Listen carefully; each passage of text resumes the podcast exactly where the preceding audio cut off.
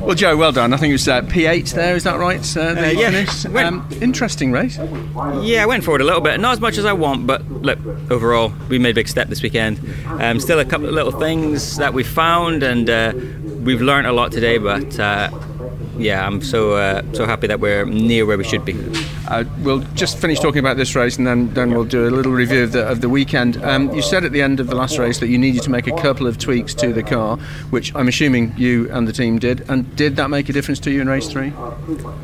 I, can, I can't tell. I, I think it did, but I'm just waiting for one of the uh, experts at BTC Racing to come down and sit with me and go through it and see if it did or not. Yeah. But um, yeah, just we, have made we've learned so much and we've made great progress this weekend. And the podium yesterday, I'm still still buzzing from that. So yeah, delighted.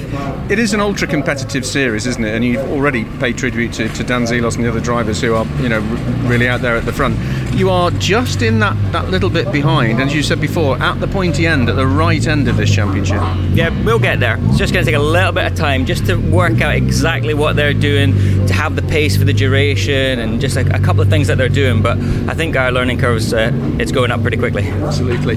So looking back over this weekend, um, I think the team are actually starting to take the uh, the garage to bits now. When you sit down tonight and have a beer or whatever it is at home, and you review the weekend, what will be going through your mind? I'll be happy. Yeah uh, yesterday made up for anything today. I knew last night that uh, we're, just learning so much, and there's no championship for us this year. Um, so it's just trying to get the results when we can, and, and when we don't get the results, sounds cheesy, but we're learning.